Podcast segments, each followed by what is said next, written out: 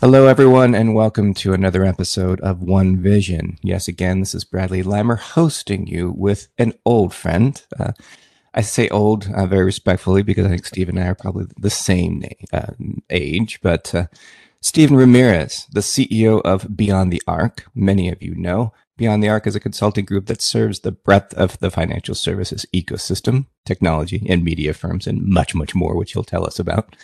So, so Steven, for those listeners who may not have had the pleasure of meeting you yet, can you tell us about your background and what you and your team do for clients at Beyond the Arc? Well, Bradley, first, thank you for having me. And uh, no, I'm not feeling old, just in case you were wondering. yeah, no, but, uh, especially after pandemic, right? We feel pretty good, solid. but uh, you know, just a quick, uh, quick, quick background. I spent uh, a lot of time at Berkeley, both for my undergraduate degree and for graduate school. And you know, I think that what that, that probably sort of instilled in me just a, a, core curiosity on one hand, and the desire to just really be challenged by difficult problems on the other. And I think that that, and and I think maybe a third is to work collaboratively with people. And those have been themes that have uh, you know infused themselves you know in my life and in my work and and i think that those are those are some of the things that pull our team together uh, as we work with you know clients in financial services and fintech you know to to solve really difficult challenges that that inevitably focus around the customer well, and, and, so what kind of engagements do you do? I know that you've been doing this with Beyond the Arc. You're going to have to tell us about the name a little bit because I actually don't even know this story. Um, so you've been doing this for 20 some odd years. So, so where did you start? Like, what kind of things do you do with your clients, and, and what is the name all about? All right. Well, let's let's start with the name because I think that that's the that's the, the it, that's the more fun story. And so, you know, I I I think that the official the official cover story is that uh, you know it's about helping companies grow faster than the typical growth arc, right? So it's beyond the arc. You know, of course, though, the real reason is just the, you know, the affinity for the outside shot, you know, taking a chance, doing something, doing something spectacular. And, uh, and I think as we've seen, being able to do that repeatedly, right? Repeatedly do that, you know, to take the amazing shot. You know, I think that, I think that that's something. And, and in fact, we have, you know, Bradley, if I think about the, the clients that we've worked with over this top, you know, over the, over the course of 20 years, years. I mean, we've had the we've had the great fortune to work with some of the you know the Fortune Fortune 100, two of the top five banks, you know, community banks, uh, fintech companies, companies leading in other areas. I mean, if you look at the, sort of who we've worked with, it really has been it really has been pretty spectacular. So so I just it's just I, I approach it with just a lot of a lot of fun and a lot of a lot of excitement.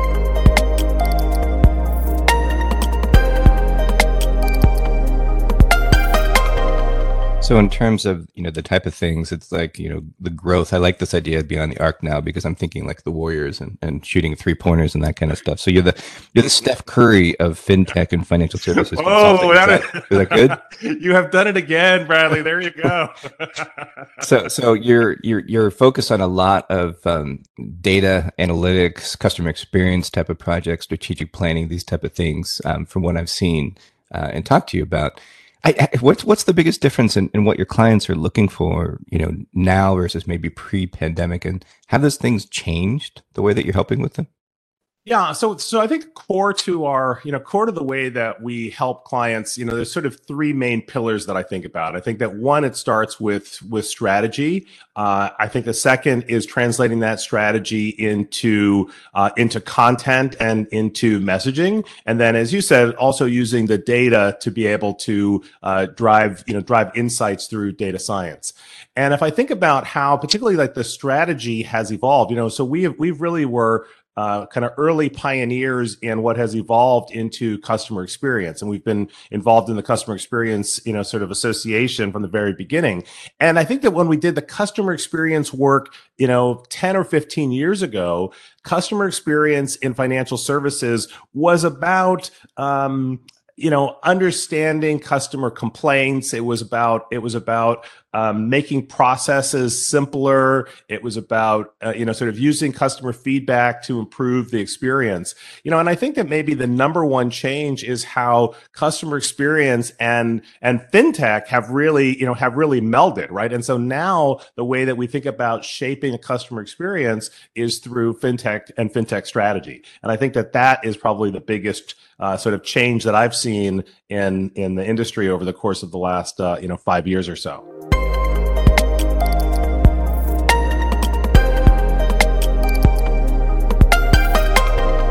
Yeah, absolutely. I mean, I, I, I think about you know building apps and building websites and running marketing campaigns and the like, and the touch points that we have with our customers, you know, compared to what it was five, ten years ago, even, is is pretty impressive. And I would imagine that you know those digital touch points, if you're within inside one of these fintechs or banks or credit unions and what have you, that that over the last couple years became even that much more difficult because those digital channels became increasingly so important uh, when we couldn't see each other face to face. Because there's still banking that that happens face to face. You know, there's still problems that happen when you know people run into something that they've never seen before. Mm-hmm. Um, so, so talking a little bit about um, sort of the the state of banking and the state of financial services, what what gets you most excited about what you're seeing lately? Well, so the, the work that we're doing um, most recently is um, is actually working with uh, some of the legacy banks and, and financial institutions. You know, as they reconceive, you know, how do they go to market, right? And so, you know, for example, if you are a bank, you have you have a, a portfolio of you know sort of tried and true you know financial solutions that people genuinely need. Um, however, I think that there's an, of course, this this uh, transformation in terms of new options that I know that customers have, and so so for example, if you are a credit card issuer, um, how how do you position what you have to offer versus new you know sort of payment platforms? You know how do how, how do you want people to think about your credit card in light of the new plethora of payment options that they have? And so I think that there's a lot of great work to be done to think about how these these how these legacy products you know sort of move forward? You know one of the things that we've talked a lot about um, is embedded banking and open banking and sort of open data standards and just you know like you were saying there's there's so many more options now but we still have you know a, a long ways to go before this business model you know has evolved to the place where we're not surprised on the daily basis. Do you think you know the ability to partner uh, because of it, things like embedded banking is going to be so much more critical for the future of some of your client success? Oh, I think that um, you know broadly, fintech partnership, I think, is act- is absolutely uh, critical, and we've done a lot of work in this area to try to develop some frameworks for how banks, you know, really what should banks think about when they uh, when they want to engage with a fintech partner. Uh, and I think that it absolutely comes together uh, in the in terms of embedded embedded banking and embedded payments. Um, you know, Bradley, what what I think really interests me in that question is you know the business model part. I think i, I see lots of conversation about it but I, I think it's less i think it's less clear uh, how that really how that scales from a business perspective. Because i think that on the fintech side of the uh, on, on the side of the equation there's a very clear understanding of what embedded banking might mean.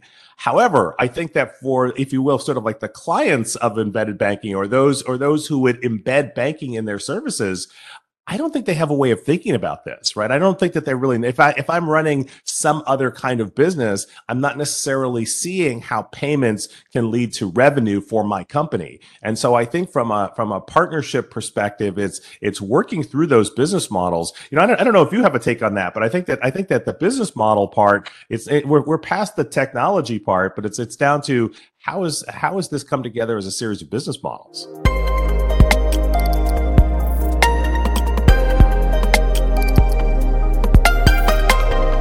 Yeah, that's a really good point. I mean, when when you think about it, I mean, there's really nothing in banking and payments, and you know, it's it's like from consumer to corporate to wholesale banking. There's really not a technology partner that cannot sort of embed the piece of banking into another application. You know, regardless of the scale of the business. You know, it could be a mom and pop shop selling coffee, or it could be a large corporate moving you know trillions of dollars uh, a day across some sort of wire the way the banking has been delivered is absolutely changing.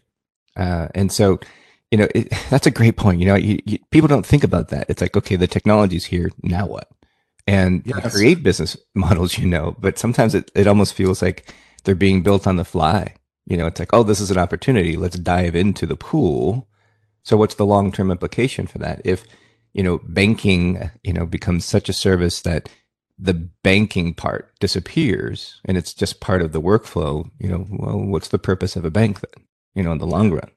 So yeah, yeah, and and, and you know, to extend on that idea, I think that in, and what I've seen in from the embedded banking is that uh, there are, of course, first of all, an, uh, an increasing number of of banks who want who want to now provide this service, right? So there are now many more providers of embedded banking, um, and and they think that their target is selling that to you know fintechs and, and startup companies right? Like that that's who they see as their client. Um, but they're really not kind of extending the thought sort of down to the to, to the end user and understanding how those banking you know how those banking products are going to actually be used and what it means what it means to the to the customer ultimately. And so i, I think as a result um, it's it's not with a lot of clarity around how you know how revenue is generated at a sufficient scale throughout this entire ecosystem right? I think that there's i think that there's some uh, some great opportunities you know which means someone will figure it out. Some some number of people will figure it out and it will and it will really translate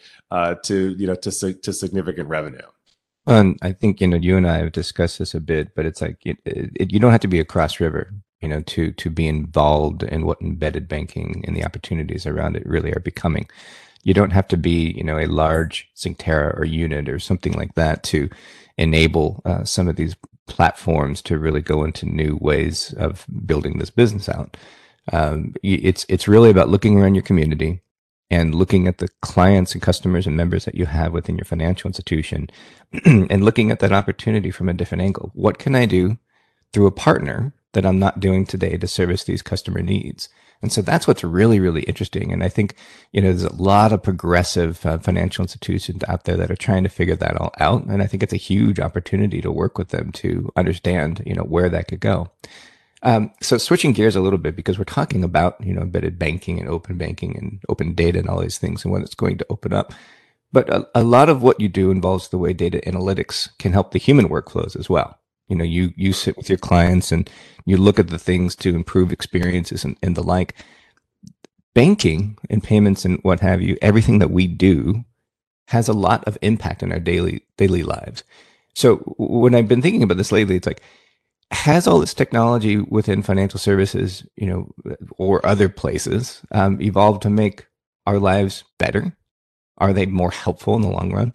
Whether it be in human relationships or areas like financial inclusion or, or have some of those benefits sort of been out by some of the negatives? Like, what's your take on technology and kind of sort of what's been going on lately? I think that um, technology, I think that we're at a point with technology and financial services where we have great potential, right? I think that, I think that uh, financial services, you know, kind of a, in an earlier in an earlier generation was had very limited access, meaning you couldn't get that. You know, there were very few options. If you let's say if you wanted to start a business, you know, your ability to get capital, you had a you had a very slim number of places that you could go to be able to start a business. There were no, you know, the there were no Kabbages of the day where you could just kind of on demand be able to get, you know, sort of uh, in in in minutes from your desktop, you know, get get get financing to expand your business, right? So I think that there's been tremendous potential in terms of what uh, what technology you know can deliver. I, I think that t- truthfully, I think that the the jury is still out right I, of course there are some downsides to that um, and so you know how do we how do we evaluate that i mean I, I, certainly think that that openness and access you know have been have been tremendous but it's not without it's not without some trade-offs. So interested in your take on that. I mean, what do you think? Is, is there a you know do you see a kind of a, a net positive?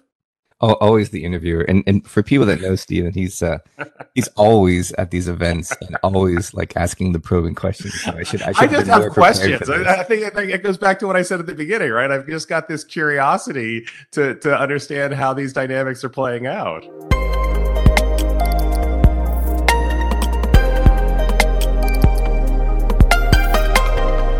Do think that um, I, I think on the whole, technology certainly has improved things, especially within financial services around access.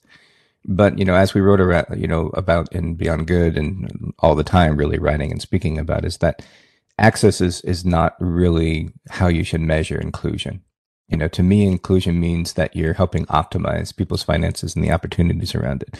And, and while to your point, I think starting a business and gaining capital has dramatically changed over the over the years. Uh, just in the last five or ten years, think about, you know, it's it's from everything from M-Pesa up. You know, this idea of micro payments and micro uh, mm-hmm. credit has really changed the world in ways. I mean, you could start a business in some geographies for fifty dollars, you know, or or ten dollars, depending on what you are buying and selling. And those things, you know, the access into that capital is is a huge difference maker in terms of people's livelihoods. And so, you know, you're you're right. It's like things have changed for the better in so many ways. When I think about technology and the worst part, it's always going to come back to sort of the social technologies and sort of the, you know, this this idea of uh, fake or incorrect information sort of propagating people's ideas and sort of breaking and bifurcating societies and these types of things that i think that alongside maybe the using people's data their personal data to target them for ads and sort of that that model becoming predominant. I mean isn't there more to it?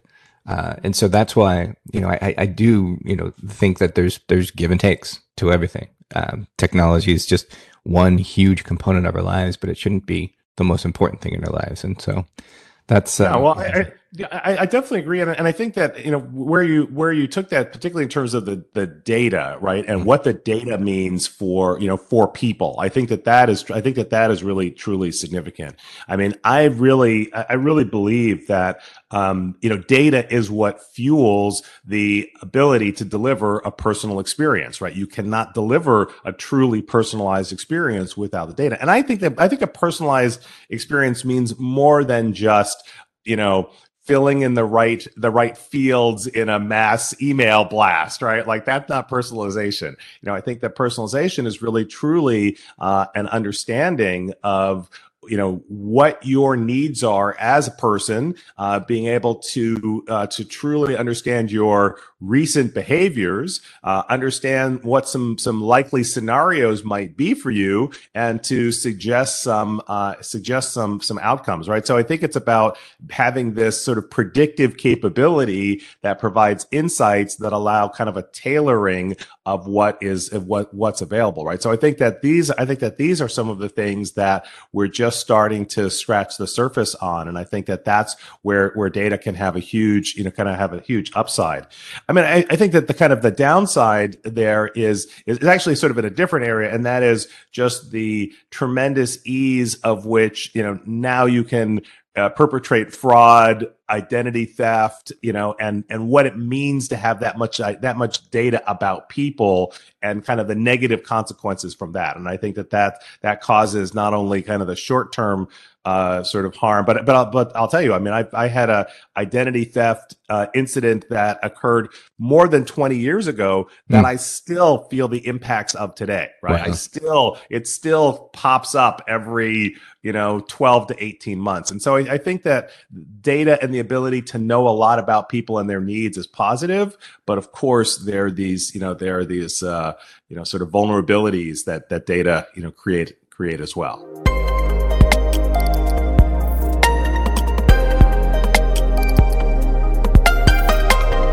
Absolutely. You know, I was thinking about um, if if you know like the TikTok graph, which is so good at like knowing you know what interests you and those type of things, or or you know back in the day maybe Instagram before it was ruined and Facebook and all these others. If if that kind of algorithm you know approach to content could be applied to your banking experiences, and and I think you know with the super apps with Ant Group and Tencent and others I think they're they're trying to sort of you know combine commerce and activities around your banking, which is one sort of way maybe that that money graph uh, is being tapped into. But just in terms of experiences, you know, there's so much information that we now use for alternative credit scores and these types of things. It's it's not always for a financial product, but it could be around mm-hmm. preferences.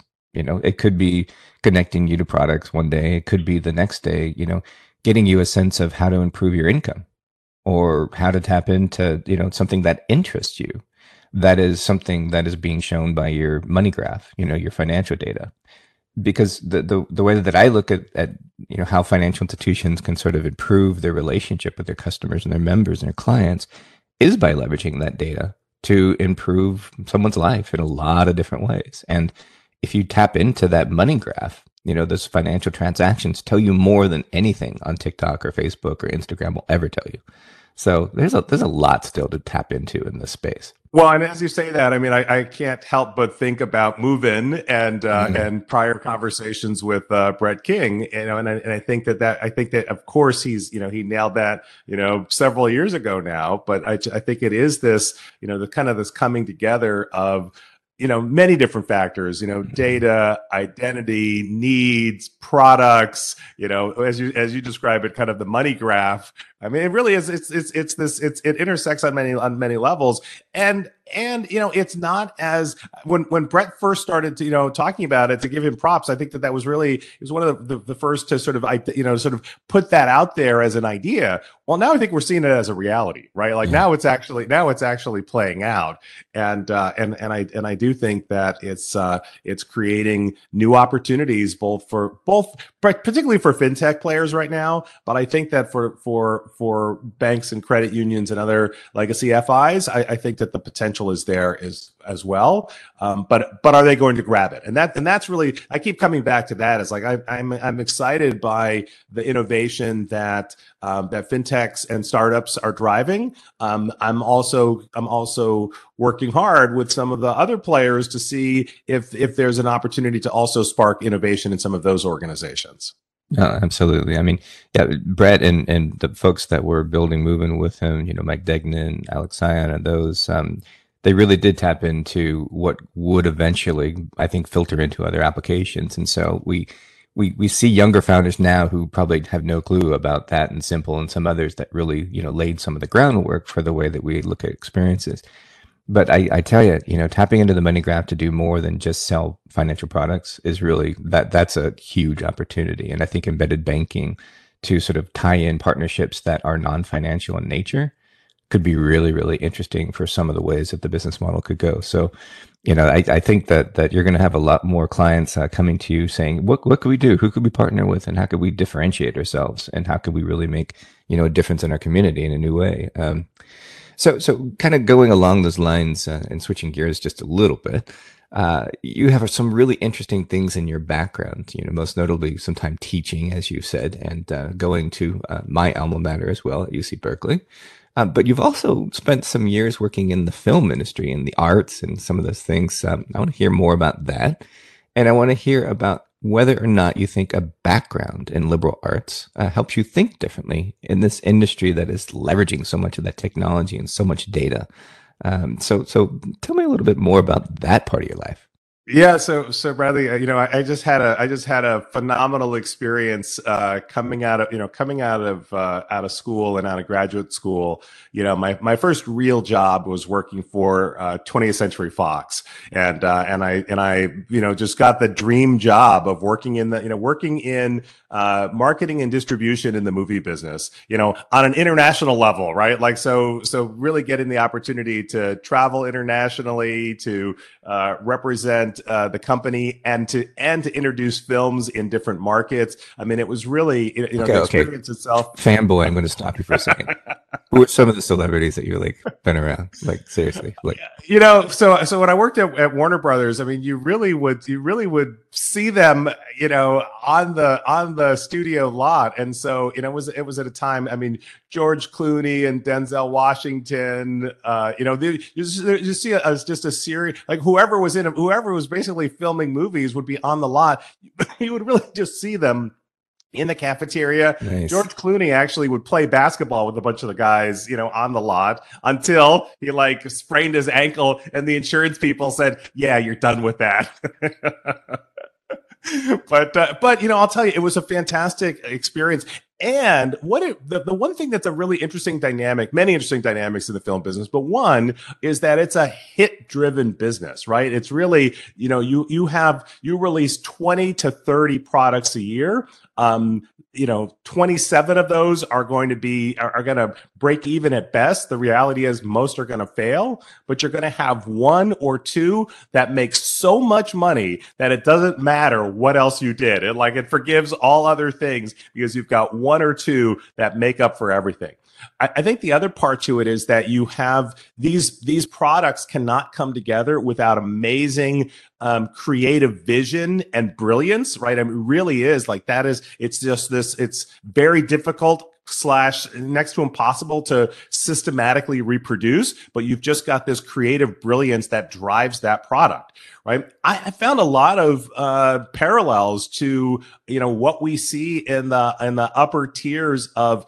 technological innovation, right? That's that's actually how it works with technology too, right? You have these you have these amazing creative visionaries who are able to create these these fantastic breakthroughs, you know, and that comes from that comes from some special place that is not, you know, it's not uh, it's not easily repeatable. And so I feel like that early training and exposure to working with really talented, you know, special people, um, who, by the way, are high maintenance, right? So, like that all, that all, like that all checks Hollywood, out. From, high maintenance. From, well, and and and fintech and technology also high maintenance, right? So different kind of you know high maintenance. I've never seen like you know mm, someone not uh, not necessarily. I will tell you, someone in the fintech stage or the, the, the banking clients like ask for like blue M and M's or something like that before uh, they can. Some, you know, I'm not sure. You know, again, I'm not I'm not so sure that that's not that that's not the case.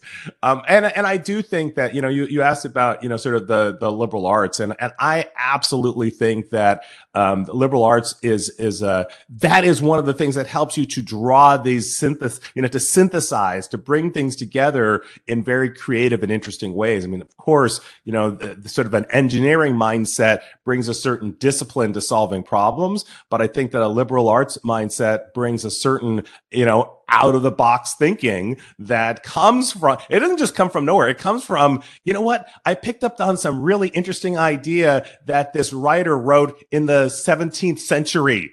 You know it's like oh yeah i remember this circumstance from something in art history right? Like those are those those kinds of dynamics really can be channeled into business strategy into innovation into driving change into getting stakeholders on board like all of these things like ultimately it really does speak to the universality of the human experience right? It's like that yeah. all those things come together. That's what i think liberal arts thinking is about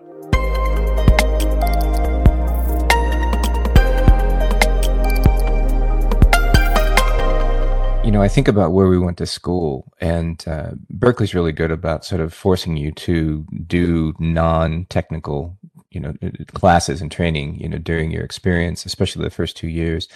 And I, I had so many different places that I was almost going instead of going to, you know, finish at Haas. And the the history classes that I took, and the mass communications classes, and you know, I even took like the the history of Soviet economics is part of my economic um, requirements, and you know, I, I think it is important for people to dive into the arts and to spend time writing and thinking and taking philosophy classes and these types of things because it does change, you know, your mindset. Um, I was reading the other day that they said that people that read fiction have more empathy, and the more you you know sort of read different types of books, uh, not just nonfiction, not just news, not just you know scrolling along on TikTok and what have you, the more that it kind of opens your mind to, to new thinking and I think it does, you know, when you're sitting in a, in a room full of bank executives and you're trying to sort of explain, you know, what's going on in the market. And that was a lot of the roles that I've spent the last, you know, five ten years doing.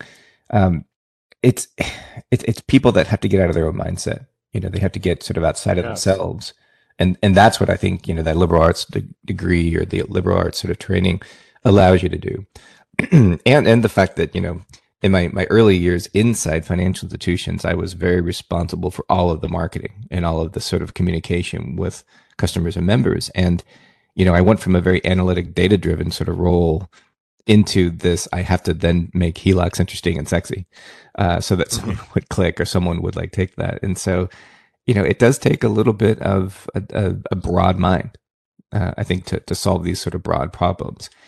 Um, well, you know, yeah. and, and just on that, if I if I can if I can jump in on that, I think that right now in financial services like th- that thinking is is more critical than ever right? As we as we have exited this you know kind of uh, kind of static environment where financial services was largely the same for the last 50 to 80 years Amen. right? That period ended about 10 years ago right? And now this you know kind of first chapter of this new era it requires you know radically different thinking about how people you know all of the core not just how they bank but just yeah. like just the core ideas. How do they accumulate wealth? How do they share that? How do they how do they how do they spend it? How, you know all of all of the all of the needs that get expressed through financial services like wow now is the time to think. And to be able to channel that big picture into you know one of the things i've always been it's always been important to me is to channel from the big picture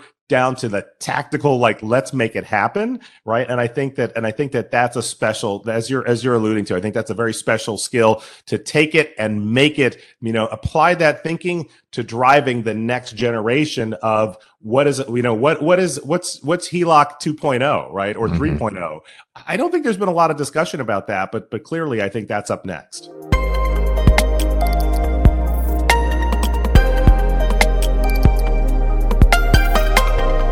Well, it's, it's tokenized digital assets of physical goods. I mean, you know, yeah, that's, that's a mouthful, but how do you sell that?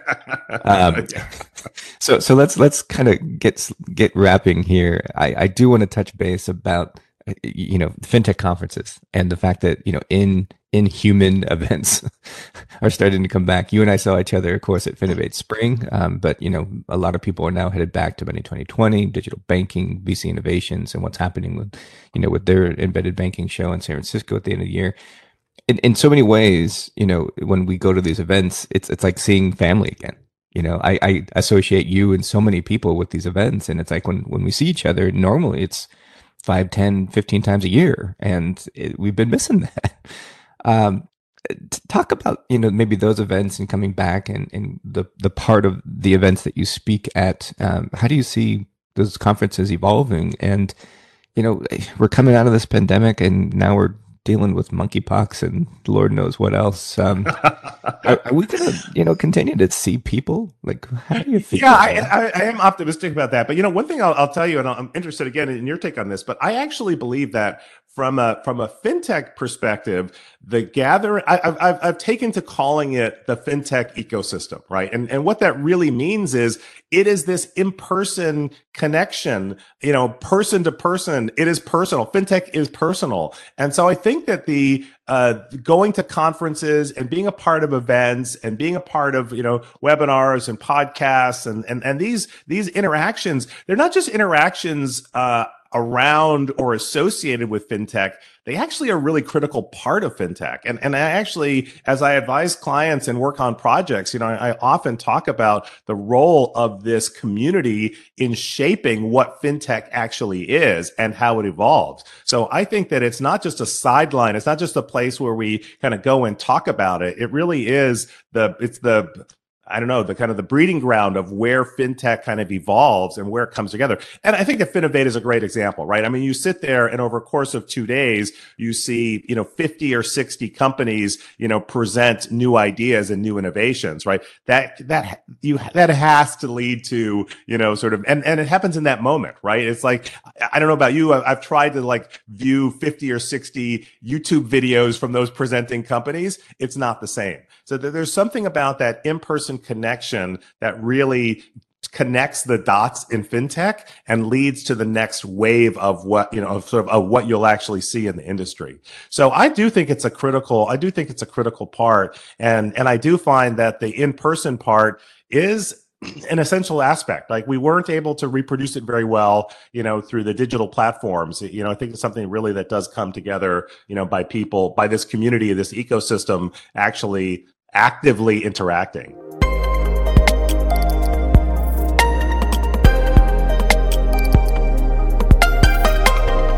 Yeah, absolutely. I, I, think, you know, the idea of sitting there in the audience and seeing something for the first time is a different aha than seeing it on a screen because you treat it like it's on the screen. It's kind of like, you know, reading a physical physical book versus reading a digital book. You know, it, there's a different sort of level of of it being tangible in the way that your mind perceives it and sort of grabs it. Um, just as there's a difference in having a Zoom meeting or, or equivalent and having that in person conversation. Like you and I have started having, you know, these lunches or breakfasts or coffees. And I tell you, man, I, I, I missed that. You know, I missed that sort of personal interaction with people and just it, the spontaneity of it. I mean, yeah, you could have a call where you're going back and forth and it could be something like this. And, you know, it's, it's great to kind of share that way, but it's just, it, there's something different. It is, it is very similar to reading a physical book and, and reading a digital book. And, you know, maybe that's, that's part of it. It's, it's what's tangible. Um, so, so getting into to, to that and kind of closing up shop, you know, you've been reading anything really interesting? I, I picked up this book called The Fight to Save the Town, um, which is about how we sort of recarve out the downtown areas and rethink how um, businesses and people sort of live together in some of these towns from Detroit to smaller ones, and especially smaller ones, um, because physical is so much different now. And Amazon and Walmart have put so many small, you know, physical um, corporations, small businesses out of business because you know people just aren't going to these places anymore physically. You're you're ordering everything online, and it's you know that sort of evolution of the way that businesses are formed is really fascinating to me. So there are a lot of people that are sort of rethinking physical community spaces, and you know, I, I try to read a little bit of everything you know, I try to read fiction, sure. I try to write fiction. I try to write everything as well, and, and, and it improves your thinking. So, what what have you been reading lately? What's what's on your mind? Well, I was so glad that you mentioned earlier just like the value of reading fiction because I'm like, oh my god, I've not read any business books. What am I going to talk about? Oh, that's good. Don't read business books. But but what I have been reading actually is I've actually been rereading uh, the Dune series. Uh, so Dune is something that I read as a as a as a teenager, yeah, right? Since how is and, it now? And, and, it has a, such a different it has such a different meaning. And and I'll tell you the key things that I like why I've decided to continue reading all whatever seven or eight books in the series is it's this idea, you know, first and foremost of the the cult of personality and truly charismatic, you know, leader and and and what that and what effect that that has on all the followers right? And what the followers you know the level of extremism that the followers you know sort of rise to in following these you know and kind of trying to uh, aspire to these high ideals you know? So uh, some very interesting and obvious parallels to current events. And so i found it uh, i found it uh, pretty fascinating. Uh, those who control the spice control the universe. Hopefully they won't drag Sting out and all this crazy characters. I know that you know i actually haven't seen the, the latest movie uh, so i need to see that one as well kind of going back to your film stuff that's next time we talk, I want to talk more about film stuff because that's really fascinating. I actually didn't even know that until I looked this up, and I've known you for like I don't know, fifteen years or more. Um, so, so final question here, uh, and and this has been fun. Um, what what brings you hope? What brings you hope for a better future?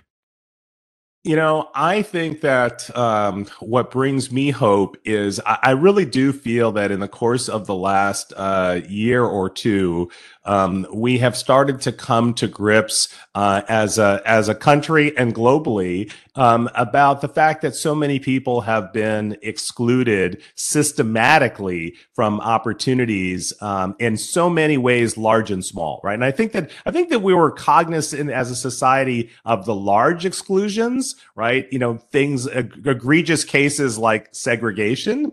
Uh, but I think that the I think that the more I think that the more minor, you know, sort of uh, accumulation of microaggressions uh, is something that that is is new language for a lot of for a lot of people, and I think that we're we're beginning new dialogues and trying and and making conscious efforts to change. And I see this very clearly. If if you see my feed in LinkedIn, where I where I have so many bankers, for example, that I'm working with, if I look at the at the change in profile and background in a, in a new generation of financial services leadership. Um, there's quite a few changes, not just demographically, but also where these people are coming from in terms of prior experiences. So, so I do think that that's exciting, both from a society perspective, but I also see that kind of in a in a financial services context. I will note, however, I'm not yet seeing that in a fintech context. Uh, so there's still some opportunity on the on the on the tech tech and startup side for a little bit more of that inclusion. Well, and, and, and don't even talk about sort of the Web3 crypto world because there's definitely a uh, higher higher indexed uh, male component, young male component that's yes very excited about you know Bitcoin prices and what have you. Um, well, Steven, this has been really really good to uh, talk with you. We finally got you on the show, uh, so so thank you thank you for coming on, uh, and thank you all for listening. We will see you next week on another episode of One Vision.